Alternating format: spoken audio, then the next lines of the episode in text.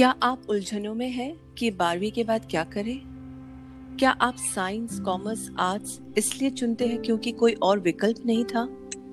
ऐसे ही अनगिनत सवालों के जवाबों के साथ मैं मीनू आपका स्वागत करती हूँ एक और शख्सियत के साथ।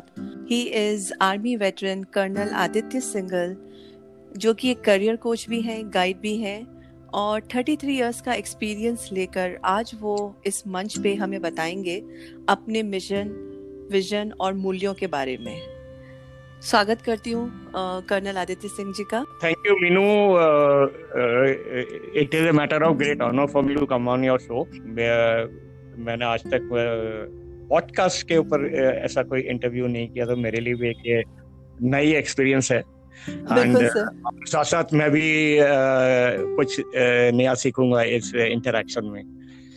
जी सर ये आपकी बहुत बड़ापन है एक्चुअली सर हम तो आपसे सीख रहे हैं सर हम सब एक दूसरे से सीख रहे हैं सही कह रहे हैं सर आई थिंक यही हमारी इस एक साल की जर्नी रही है कोरोना काल में कि हम सब एक दूसरे से बहुत कुछ सीखे हैं सर हाँ. तो सर हम आपसे सीखना चाहेंगे आज इस करियर गाइडेंस के बारे में जो आप यूथ को देना चाहते हैं आने वाले दिनों के लिए कि वो कैसे अपना करियर बनाए कैसे आ, अच्छा। सही आ, चुनाव करें तो आ, ये आइडिया मेरे पास आया जब मैं अपनी ड्यूरिंग में मेरी अमी सर्विस में मैं चार साल एनसीसी में और वहाँ पे हम लोग स्कूल और कॉलेज वाले बच्चों को as as N C C guide करते थे और ट्रेन करते थे एनसीसी रिलेटेड उसमें। तो जो स्कूल के बच्चे थे हमारे पास आने वो नाइन टेंथ स्टैंडर्ड में होते थे और जो कॉलेज वाले होते थे नॉर्मली उनका तो सीनियर डिवीज़न में तीन साल का पूरा ट्रेनिंग होती थी। तो एक चीज़ मैंने देखी कि जो स्कूल वाले बच्चे खासकर थे जो नाइन्थ टेंथ में थे क्योंकि उस टाइम टेंथ में बोर्ड भी होता है और उसी टाइम फ़र्स्ट ईयर उनका नाइन्थ में और सेकेंड ईयर जो एनसीसी का होता है फॉर ए सर्टिफिकेट वो टेंथ में होता था। तो उसमें कई बच्चों को मतलब उनके पेरेंट्स ज़्यादा एनकरेज नहीं करते थे एनसीसी ज्वाइन करने के लिए क्योंकि उनके पढ़ाई के ऊपर इफ़ेक्ट होता था। और हम्म। सेकेंडली एक और चीज़ मैंने रियलाइज़ करी जो एनसीसी का मेन एम था कि एक तो बच्चों को में थोड़ी सी मिलिट्री ट्रेनिंग देना उनके बीच में एक सेंस ऑफ़ रिस्पॉन्सिबिलिटी और सेल्फ डिसिप्लिन की भावना क्रिएट करना प्लस उनको बाकी दूसरी सोशल सर्विस एक्टिविटीज़ में पार्टिसिपेट कराते थे और उनको मतलब ये था overall overall personality development was एक मेन एम था उसके अलावा दूसरी और चीज़ थी कि उनको जो लोग आर्मी या आर्मी, नेवी या एयरफोर्स ज्वाइन करना चाहते हैं तो उनको एक थोड़ी सी झलक मिल सकती है कि आर्मी लाइफ या नेवी लाइफ या एयरफोर्स में लाइफ किस तरह की होती है और अगर वो तो उनको एक मोटिवेट करने के लिए था। और पर्सनालिटी डेवलपमेंट का एक फ़ायदा था कि चाहे वो कोई भी फ़ील्ड में जाए, चाहे वो आर्म फोर्सेज में जाए या पुलिस में जाए या आईएएस में जाए या आजकल जो आईटी सेक्टर में कहीं पे जाए तो वो सेल्फ कॉन्फिडेंस की उनके अंदर एक भावना बढ़े और उनको कोई किस तरह की दिक्कतों का सामना नहीं करना पड़े जी जी सर बिल्कुल सर। वो चीज़ों देख के मेरे को थोड़ा सा लगा कि हाँ ये एक ऐसा फ़ील्ड है जिसमें मैं उनकी मदद कर सकता हूँ। इसलिए मैंने ये डिसाइड किया कैरियर कोच का रोल निभाने के लिए। बिल्कुल सर बिल्कुल सर। तो सर ये जो अभी आपने बताया कि ये बच्चे आजकल जैसे हमारे टाइम में तो हम साइंस कॉमर्स आर्ट्स में ही एक हमारे पास ऑप्शन होता था कि ये लेना है कि हाँ ये लेना है कि ये। और हम्म, हम्म। अभी जो मैं देख रही हूँ सर इतने मल्टीपल ऑप्शंस हमारे लिए आज तैयार हैं। तो सर आई डोंट थिंक कि हमें इतना uh, अभी वो जो क्या बोलते हैं नॉलेज है उन चीज़ों की अभी भी बच्चे जैसे अपर मतलब ऊपर आ रहे हैं इन चीज़ों को जानने के लिए। तो सर आप पहले बात बताइए कि गाइड एक जो गाइडेंस होती है ना कि स्कूल की तरफ़ से या पेरेंट्स की तरफ़ से वहाँ पर कहीं ना कहीं मुझे अभी भी लगता है सर कहीं ना कहीं कोई चूक है सर। वो कैसे पूरी हो सर? आपने बिल्कुल सही कहा क्योंकि हमारा जो एजुकेशन सिस्टम है एजुकेशन सिस्टम हमारा इस तरह से बना हुआ है कि जब बच्चा अपना टेंथ का एक बोर्ड एग्ज़ाम देता है उसके बाद में जब इलेवेंथ में उनको सब्जेक्ट सिलेक्ट चूज़ करने पड़ते हैं तो वहाँ पे ज़्यादातर स्कूलों में सिर्फ़ तीन या चार ऑप्शन अवेलेबल हैं या तो साइंस जिसमें या तो अगर किसी को बनना है तो फिजिक्स केमिस्ट्री मैथ्स लेगा अगर उसको डॉक्टर बनना है तो फिजिक्स केमिस्ट्री बायोलॉजी लेगा और कुछ जो हैं जो दो दोनों ऑप्शन रखना चाहते हैं वो फिजिक्स केमिस्ट्री बायोलॉजी और मैथ चारों चारों सब्जेक्ट लेते हैं कि वो चाहे इंजीनियरिंग और मेडिक मेडिकल दोनों के लिए ट्राई कर सकते हैं। फिर उसके बाद में फिर जो आर्ट्स में जाते हैं तो आर्ट्स का एक सब्जेक्ट है और फिर एक कॉमर्स वाला है जो कॉमर्स है। तो हमारे ज़्यादातर स्कूलों में ऑप्शन सिर्फ़ यही तीन है।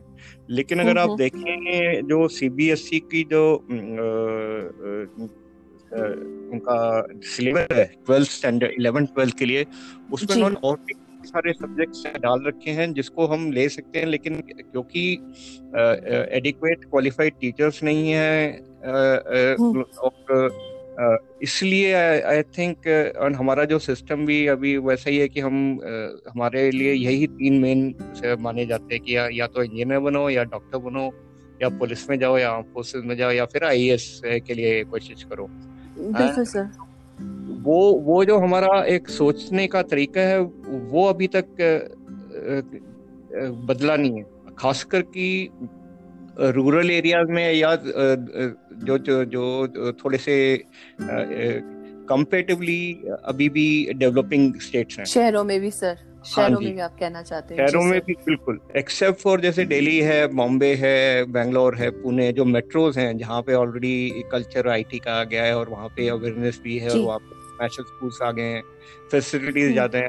ये ऑप्शन भी जो है वो खाली ज़्यादातर आपको प्राइवेट स्कूल्स में मिलेंगे गवर्नमेंट स्कूल्स या गवर्नमेंट एडेड स्कूल में अभी भी आपको सिर्फ़ लिमिटेड वो फिजिक्स केमिस्ट्री मैथ्स या साइंस मैथ्स और कॉमर्स ही मिलता है या आर्ट मिलता है। आर्ट्स में भी आपके अदरवाइज़ इतने सारे सब्जेक्ट लेकिन उनका सिर्फ़ लिमिटेड है हिस्ट्री जोग्राफी इकोनॉमिक्स तो सर और क्या ऑप्शंस होते हैं वैसे इनके अलावा? जैसे नए ऑप्शंस क्या हैं आप बच्चों के लिए? अभी आ, अगर आपने देखा होगा कि इसके अलावा जैसे अगर हम साइंस को ही लें साइंस हम्म। में अगर फिजिक्स केमिस्ट्री मैथ्स हो इंजीनियरिंग के अलावा बच्चा डिज़ाइन में भी जा सकता है आर्किटेक्चर में भी जा सकता है अगर आपने फिजिक्स केमिस्ट्री मैथ्स पढ़ा हुआ है तो उसके अलावा ट्वेल्थ के बाद में ज़रूरी नहीं है कि अगर उसका मन बदल जाए वो सोचे कि भाई मैं मेरे को कॉमर्स में जाना है बीबीए करना है या मेरे को स्पेशलिस्ट इकोनॉमिक्स ऑनर्स करना है या हिस्ट्री ऑनर्स करना है जोग्राफी ऑनर्स करना है या ऐसे सब्जेक्ट करना चाहे तो वो भी वो सिलेक्ट कर सकता है जी। इसी तरह इसी तरह जो से जो मेडिकल स्ट्रीम में मेडिकल के अलावा आपके पास नर्सिंग सर्विसेज़ हैं फिर आपके पास में फार्मेसी से रिलेटेड सब्जेक्ट्स हैं। उसके अलावा आजकल आपने देखा होगा हॉस्पिटल्स में भी एक्सेप्ट फॉर मेन डॉक्टर के अलावा फिजियोथेरेपिस्ट है साइकोलॉजिस्ट सर्विसेज़ भी अवेलेबल हैं जिसके बारे में लोगों को मालूम ही नहीं है। तो हमारा जो जो विचारधारा है पेरेंट्स की और बच्चों की अगर मेडिकल मतलब खाली डॉक्टर है या तो दांतों का डॉक्टर बनेगा या नॉर्मल फिजिशियन बनेगा। बिल्कुल सर पुरानी धारणा तो यही है कि डॉक्टर तो हाँ. बस या तो इसका या तो उसका। हाँ सिमिलरली इंजीनियरिंग भी भी जाए तो नॉर्मली पहले था इलेक्ट्रॉ आप तो या तो मैकेनिकल इंजीनियर या सिविल इंजीनियर इंजीनियर फिर उसके बाद में अगर आप देखो किसी भी कॉलेज का अगर आप आज आजकल क्योंकि आजकल अभी बोर्ड के एग्ज़ाम चल रहे हैं और ये नया सेशन स्टार्ट होने वाला है। तो आजकल आप जब एडवर्टाइजमेंट्स आते हैं स्कूल्स और कॉलेजेस और यूनिवर्सिटीज का उसमें देखेंगे हर फ़ील्ड में इतने सारे सब्जेक्ट्स हैं कि कई चीज़ें तो हमने सुनी ही नहीं है। स्पेशली आज होगा नया कॉन्सेप्ट जो लिबरल आर्ट्स का है जिसमें art is not only physics chemistry geography और इकोनॉमिक्स या पॉलिटिकल साइंस उसमें फिर भी आ जाता है क्रिएटिव आर्ट्स भी आ जाता है डिज़ाइन भी आ जाता है। सिमिलरली एक लॉ है पहले होता था लॉ करने के लिए आपको ग्रेजुएट होना ज़रूरी है उसके बाद ही आप लॉ कर सकते थे। अभी आप ट्वेल्थ में सीधा लॉ का कोर्स कर सकते हो फाइव फाइव इयर्स वाला। Similarly okay. आप बीबीए जो जो कॉमर्स ग्रेजुएट्स हैं उनके लिए बीबीए भी स्टार्ट हो गया। अदरवाइज़ पहले क्या था आप सीधे ग्रेजुएशन करो फिर एमबीए करो। तो इस तरह से सारे ऑप्शंस अवेलेबल हैं। अगर आप ट्रेडिशनल जी सर। तो वक्त एक तरीके से बच रहा है इसमें देखा जाए तो। बिल्कुल। और एक और और एडवांटेज है चीज़ में मास्टरी आ, मास्टरी कर रहे हैं क्योंकि आ, एक होता है ना सर हम पहले ग्रेजुएशन के बाद एक सब्जेक्ट पे फोकस कर रहे थे हम्म, और हम्म, अब हम ट्वेल्थ के बाद ही उस सब्जेक्ट पे फोकस कर सकते हैं। बिल्कुल। जी। सिमिलरली या जैसे कंप्यूटर से रिलेटेड आईटी आईटी पहले आप आईटी इंजीनियरिंग आप ट्वेल्थ के बाद ही एज ए बी बीई या बीटेक करने के लिए। अभी IT is a subject in eleven twelfth also so आपको इनिशियली आपको आपको अगर आपने डिसाइड कर लिया मेरे को कंप्यूटर फ़ील्ड में जाना है तो आईटी आप ले सकते हो इन इलेवेंथ आफ्टर टेंथ के बाद में। तो ऐसे करके कई और भी सब्जेक्ट्स हैं जिनके बारे में मतलब लोगों को मालूम नहीं है और उसका आई थिंक अवेयरनेस भी क्रिएट नहीं करी गई है। जैसे अगर इंस्टीट्यूट करा जाते हैं वो अपना निकालते हैं। जब एडमिशन शुरू होने वाले होते हैं उस टाइम उनके एडवर्टाइजमेंट निकलते हैं पेपर में तो जिसको ज़रूरत है वो खाली वो देखता है। बाकी जैसे अगर हम्म, मेरा हम्म। बच्चा अभी एट्थ में है तो मैं उसको तभी हम्म। देखूँगा जब वो इलेवंथ में आएगा ट्वेल्थ में आएगा। उससे पहले मैं कभी देखा नहीं देख, देखते भी नहीं है हम। तो वो भी एक आ, मतलब हमारा माइंडसेट है जिसको आई थिंक बदलने की ज़रूरत है। क्योंकि पेरेंट्स को भी नहीं मालूम सब ऑप्शंस के बारे में। जी जी जी। तो सर आपने एक बात उस दिन हाँ कही थी कि जो बच्चों का पैशन होता है वो भी उनका प्रोफेशन बन सकता है। बिल्कुल। ये बात कैसे? मतलब जब अब जो सिंगिंग में है तो देखा जाए तो सर ऑप्शन ये रहता है कि हम किसी सिंगिंग कंपटीशन में पार्टिसिपेट करें और फिर हमारा करियर कब बनेगा तो तब बनेगा। पर फिर पेरेंट्स हम्म। का तो यही फोर्स रहता है कि भैया तब तक तो कमा लो। हाँ कुछ तो कर लो। क्योंकि हमारा हमारा जो हमारा सोशल वो कॉन्सेप्ट ये है कि भाई ग्रेजुएशन क्या करना है? तो ग्रेजुएशन मतलब आपका standard at least B A B com B S C तो मिनिमम होना ही चाहिए अगर इंजीनियरिंग या मेडिकल नहीं करें हैं। एंड uh, दूसरा एक और चीज़ है कि अगर आपको बाहर नौकरी भी चाहिए तो कोई भी जॉब के मिनिमम क्वालिफिकेशन आपका ग्रेजुएशन मानते हैं। के अंदर। लेकिन अगर आप सपोज़ आप आर्टिस्ट हैं या आपका इंटरेस्ट सिंगिंग में है म्यूजिकल इंस्ट्रूमेंट्स प्ले करने में है या फिर फोटोग्राफी में भी है तो आजकल आपको ट्वेल्थ के बाद में स्पेशलिस्ट कोर्सेज अवेलेबल हैं अच्छे प्राइवेट यूनिवर्सिटी में जिसमें वो फोटोग्राफी से रिलेटेड है फिर आपके मास कम्युनिकेशन है तो मास कम्युनिकेशन के अंदर में if you want to go into as a journalist बनना चाहते हैं वीडियो जर्नलिस्ट बनना चाहते हैं या टीवी में जाना चाहते हैं या फ़िल्म प्रोडक्शन में जाना चाहते हैं। तो ऐसे ऐसे कोर्सेज भी आपको अभी ट्वेल्थ के बाद ही मिलने शुरू हो गए हैं। पहले क्या होता था किसी भी फ़ील्ड में जाना है तो आपको मिनिमम ग्रेजुएट होना ज़रूरी है। ग्रेजुएशन करने के बाद में फिर आप वो सोच सकते हो उस सब्जेक्ट के बारे में। तो वो भी एक नई चीज़ निकल के आ रही है आजकल। और दूसरी चीज़ है कि जो जो कई कई वोकेशनल सब्जेक्ट्स भी आने शुरू हो गए कि अगर मान लीजिए आप स्पेशली जैसे लड़कियों के लिए अगर वो ब्यूटिशियन का कोर्स करना चाहते हैं अपना खुद का ब्यूटी पार्लर खोलना चाहते हैं तो उसके लिए इलेवेंथ ट्वेल्थ के बाद में ही वो अपना उस सब्जेक्ट उस सब पर्टिकुलर फ़ील्ड की प्रोफेशन की ट्रेनिंग ले सकते हैं। इनफैक्ट आपने देखा होगा कई तो कई जो रेनोन ब्यूटी पार्लर्स हैं वो खुद ऐसे कोर्सेज कंडक्ट करते हैं उनको ट्रेन करने के लिए। एंड फिर बाद में कई जगह वो खुद ही अपने यहाँ ही उनको नौकरी दे देते हैं। सिमिलरली आप देखो जैसे होटल मैनेजमेंट है।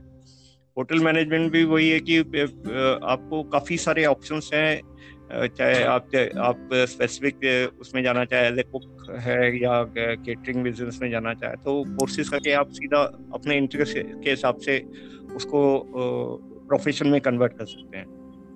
बिल्कुल। जी हाँ. सर। जो तो कि ये चीज़ें पहले नहीं थी लेकिन पिछले मैं देख रहा हूँ पिछले करीब एटलीस्ट पिछले पाँच छह साल से बहुत ज़्यादा अपॉर्चुनिटीज़ क्रिएट हो गई हैं इन, इन सारे फील्ड्स में। जी सर जी हाँ सर। तो जब अपन ये बात करते हैं कि हमारा पैशन भी हमारा प्रोफेशन बन सकता है so what are the options in that sir मतलब क्या आप जैसे अभी बता रहे थे कि ये जो ऑप्शंस आपने बताए। लेकिन हाँ एक जो अननोन होता है जिसे इसकी गाइडेंस चाहिए हो तो वो कैसे सर टच करे? मेन होता है कि उसे एक मेंटोर चाहिए होता है। एक राइट सर और आपने जो ये शुरुआत की है मेंटोरशिप की तो हाँ सर आप तक लोग कैसे पहुँचे और क्या क्या मतलब वो तरीके भी हो सकते हैं? या जैसे हमने देखा कि सर उस दिन आपने एक छोटा सा इंटरव्यू भी किया था हाँ, और हाँ. आप इस बारे में बात भी कर रहे थे। बट हाँ सर ये जो माध्यम है ये भी हर एक के बस की बात नहीं है कि सब तक पहुँच सके सर। बिल्कुल। तो ये हम कैसे फैला सकते हैं इस बात को कि ये जो आई ओपनिंग हमारी एजुकेशन को लेकर हमारे ऑप्शंस को लेकर प्रोफेशन को लेकर करियर को लेकर। और लाइफ में सर जैसे हिंदुस्तान में हमें लगता है कि बस एक पैटर्न चला जा रहा है और उसी हाँ. पैटर्न को आगे आने वाली जनरेशन फॉलो करती जा रही है। तो अब शायद हमारा भी टाइम आया कि हम इसको ब्रेक करें बट अब वो रास्ते क्या है जिनसे हम ब्रेक कर पाएँगे? सो so, उसके लिए एक मीनू दो तीन तरीके हैं। अब जैसे for example as a parent अगर बात करूँ मैं सबसे पहले तो हमको हमको हमको खुद को पता है हमारे बच्चों में क्या टैलेंट है।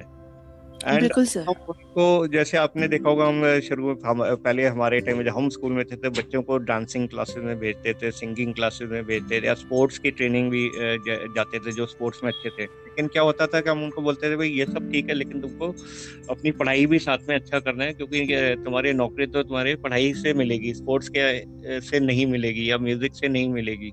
लेकिन आजकल आपने देखा होगा कि अगर कोई अच्छा है, डांसिंग में अच्छे हैं या फिर सिंगिंग में अच्छे हैं या म्यूजिकल इंस्ट्रूमेंट करते हैं तो खासकर जो बड़े बड़े शहर हैं, फॉर एग्ज़ाम्पल जैसे पुणे है या बैंगलोर है या इस तरह के सिटीज़ में, वहाँ पे ऑलरेडी छोटे छोटे लेवल पे दे हैव दीज कॉम्पिटिशन जिसमें लोगों ने, बच्चों ने अपने खुद के बैंड तैयार कर रहे हैं और वो प्रैक्टिस करते हैं और वो रेस्टोरेंट्स में और कॉम्पिटिशन में पार्टिसिपेट करते हैं परफॉर्म करते हैं। एंड उसमें क्या होता है जो लोग जो टैलेंट हंटर्स हैं जो जो इंडस्ट्री में है या फ़िल्म इंडस्ट्री में they are looking for these kind of children and अगर उनको लगता है किसी में उसमें वो टैलेंट है और उनको लगता है ये अच्छा कर सकता है फिर वो उनको वो खुद उनको अपने उनके मेंटोर बन जाते हैं। तो ये तो है एज फार आर्टिस्टिक चीज़ों से रिलेटेड है।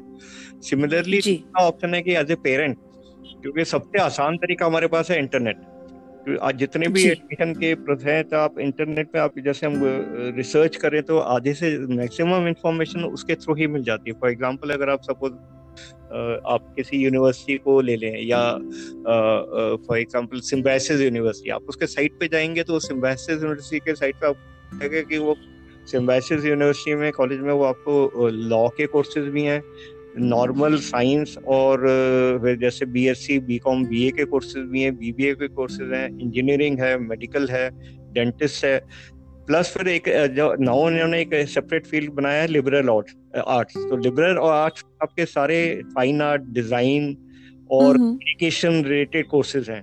सो सबसे आसान तरीका के लिए कि उसको बेसिकली जानकारी हासिल करने के लिए। अब ना उसमें स्पेशलिस्ट एडवाइस क्या चाहिए तो उसके लिए फिर तो आप खुद भी रिसर्च कर सकते हैं और अगर आपके पास इतना टाइम नहीं है आपके पास तो रिसोर्सेज अवेलेबल नहीं है तो जितने भी कुछ स्कूलों ने ये भी शुरू करा है कि आपका जब टेंथ में बच्चा था वो उनका एक वो एप्टीट्यूड टेस्ट करवाते हैं और वो प्रोफेशनल काउंसलर्स को बुलाते हैं जो उनका एप्टीट्यूड टेस्ट करा के और उनको बताते हैं ये ये फील आप में आप आपके एप्टीट्यूड के हिसाब से आप इसमें तो वो भी एक उनको ऑप्शन देते हैं फिर आपके ऊपर है डिसाइड करने की आप क्या करना चाहते हैं कौन सा पर्टिकुलर फ़ील्ड में जाता जाना चाहते हैं एज पर योर जी लेकिन इंडिविजुअल जो। है जो गाइडेंस है वो ज़्यादातर बच्चों को नहीं मिल पाती। तो उसमें फिर उस चीज़ को देखते हुए मैंने ये एक जो प्रोजेक्ट स्टार्ट किया मैंने खुद रिसर्च करी।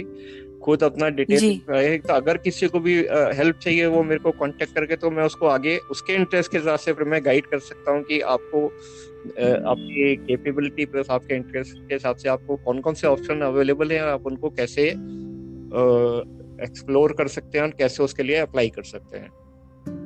बिल्कुल सर बिल्कुल। हाँ जी। जी सर सर बहुत अच्छा लगा ये सब जान के क्योंकि एज अ पेरेंट मैं इतनी अवेयर नहीं थी क्योंकि मैं एक इंडियन स्टडी सिस्टम में अटकी हुई हूँ।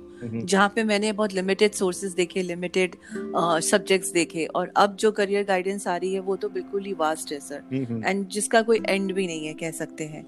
एक चीज़ जो सर मुझे लगता है ना कि आपने कहा था आपका पैशन उस पर एक बात याद आ रही थी कि जो चीज़ आपको चैलेंज करती है वही आपको शायद चेंज भी करती है। बिल्कुल। और ये यही एक बात जो आज आपकी पूरी बात में मुझे नज़र आई कि आपको भी उसी चीज़ ने चेंज किया क्योंकि आपने वो चैलेंज कहीं ना कहीं फेस किया है। हाँ, बिल्कुल। तो आपकी आपकी इस जर्नी में आई एम श्योर कि आ, हम सब जुड़कर आपका साथ देंगे और अपने बच्चों का साथ देंगे। And hmm. uh, उन्हें होपफुली हम एक नए करियर के साथ देखें कि uh, नई होप के साथ देखें और खुश देखें। जो सबसे बड़ी बात होती है ना सर हाँ कि खुशी बहुत इम्पोर्टेंट है इन सब में। वो कहीं ना कहीं मिस हो जाती है। हाँ। तो वो खुशी बरकरार रहे।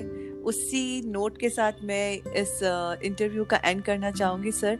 एंड आपका बहुत थैंक्स है कि आपने हमें इतना वक्त दिया और इतना वैल्यूबल इंफॉर्मेशन जो आपने हमारे लिए दी आपका थर्टी थ्री ईयर्स का एक्सपीरियंस आपने जो हमारे साथ शेयर किया है sir. At the end note sir मैं आपसे सिर्फ़ एक सेंटेंस पे जानना चाहती हूँ कि आर्मी की ट्रेनिंग और इस ट्रेनिंग में क्या फ़र्क है?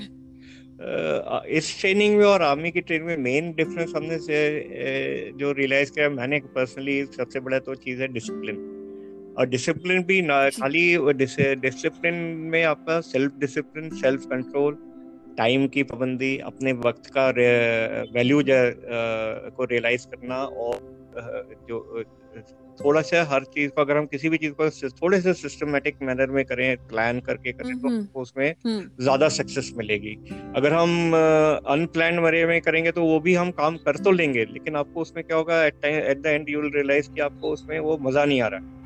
अगर आप थोड़ा प्लानिंग करके और से थोड़ा सा ध्यान रख के उस चीज़ को करेंगे तो आपको उसमें ज़्यादा एंजॉयमेंट भी मिलेगा plus at the end of it जब आपका काम खत्म हो जाएगा you will feel very contented and proud also on your achievement तो ये self discipline I think is the key and time time के to value your own time these two things are very important मेरे ख्याल very important sir बहुत ज़रूरी है sir हाँ और इसी पे आपका फिर से धन्यवाद करूँगी सर एक आखिरी बार। जी सर थैंक यू सर मिलते हैं सर। जी। बाय